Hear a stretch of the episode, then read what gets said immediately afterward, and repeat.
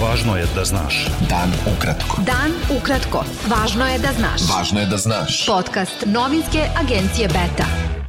18. oktobra sa vama Darko Čačić. Član kriznog štaba vlade Srbije za borbu protiv koronavirusa Predrag Kon izjavio je da je epidemiološka situacija u zemlji krajnje nesigurna i nepovoljna i da je Beograd u najozbiljnijem problemu. Kon je rekao da se ne može očekivati da će Srbiju zaobići rast broja zaraženih koronavirusom koji postoji širom Evrope. Prema najnovijim podacima Ministarstva zdravlja Srbije, zaraza koronavirusom potvrđena je kod još 214 osoba, a od posledice infekcije umrle su još dve osobe. U bolnicama je 390 obolelih, od kojih je 24 na respiratoru. U svetu je od koronavirusa umrlo više od milion 100 hiljada ljudi, a zaraza je do sada potvrđena kod više od 40 miliona. Srpska napredna stranka će u utorak održati sednicu predsedništva, posle koje bi prema ranijim najavama trebalo da bude poznat sastav nove vlade Srbije. Predstavnici romske zajednice i nevladinih organizacija danas su protestnim okupljanjem obeležili 23. godišnjicu ubistva 13-godišnjeg dečaka Dušana Jovanovića. On je 1997. godine podlegao povredama nakon što su ga dva tinejdžera skinheadca pretukla u Beogradskoj ulici.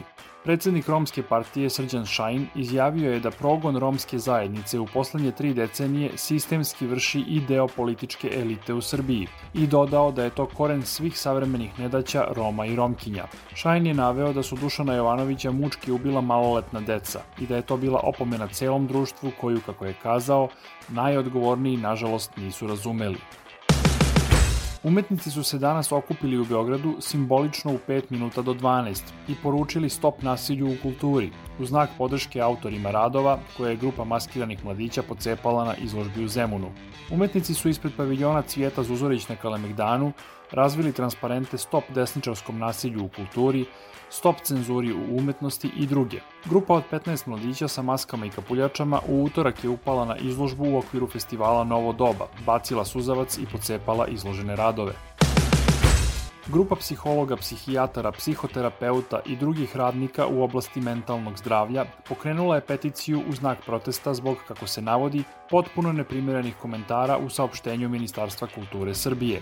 Kritikujući kvalifikacije iz saopštenja Ministarstva kulture o stanju svesti umetnika čiji su izloženi radovi u Zemunu bili meta napada, grupa je navela da ministar kulture i službenici iz tog ministarstva nemaju apsolutno nikakve profesionalne kompetencije, diplome i licence na osnovu kojih smeju i mogu da procenjuju bilo čije stanje i kvalitet svesti i duha. Dan borbe protiv trgovine ljudima danas se obeležava širom Evrope. U Srbiji je prošle godine bilo 39 žrtava trgovine ljudima, a u prva tri meseca ove godine identifikovane su 22. Smatra se da je taj broj samo deo postojećih slučaja trgovine ljudima u Srbiji. Beta. Dan ukratko.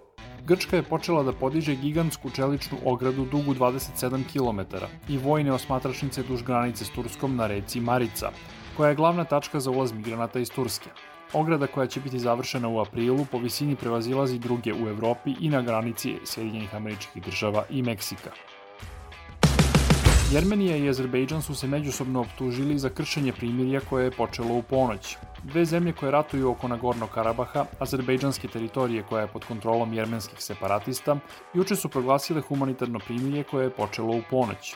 One su i prošlog vikenda postigle sporazum o primirju uz posredstvo Rusije, ali su se svakodnevno međusobno optuživali za njegovo kršenje. Hiljade Belorusa su izašle na nove demonstracije protiv dugogodišnjeg autoritarnog predsednika Aleksandra Lukašenka, uprko spretnji policije da će koristiti bojevu municiju ako bude neophodno. Policija je uhapsila više od 100 demonstranata u Minsku, a protesta ima i u drugim gradovima.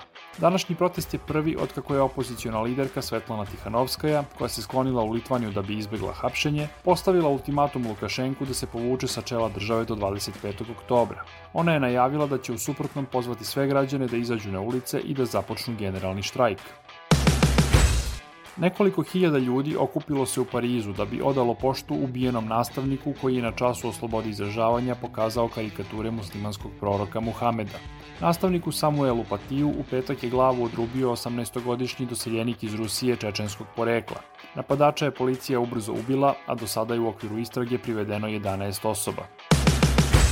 Građani Bolivije danas glasaju na ponovljenim predsedničkim izborima, dok se zemlja suočava sa pandemijom koronavirusa i protestima. Bivši predsednik Bolivije Evo Morales, dugogodišnji levičarski šef države, prošle godine je pod pritiskom demonstranata i vojske podneo ostavku i otišao iz zemlje nakon što su zbog krađe poništeni izbori na kojima je pobedio.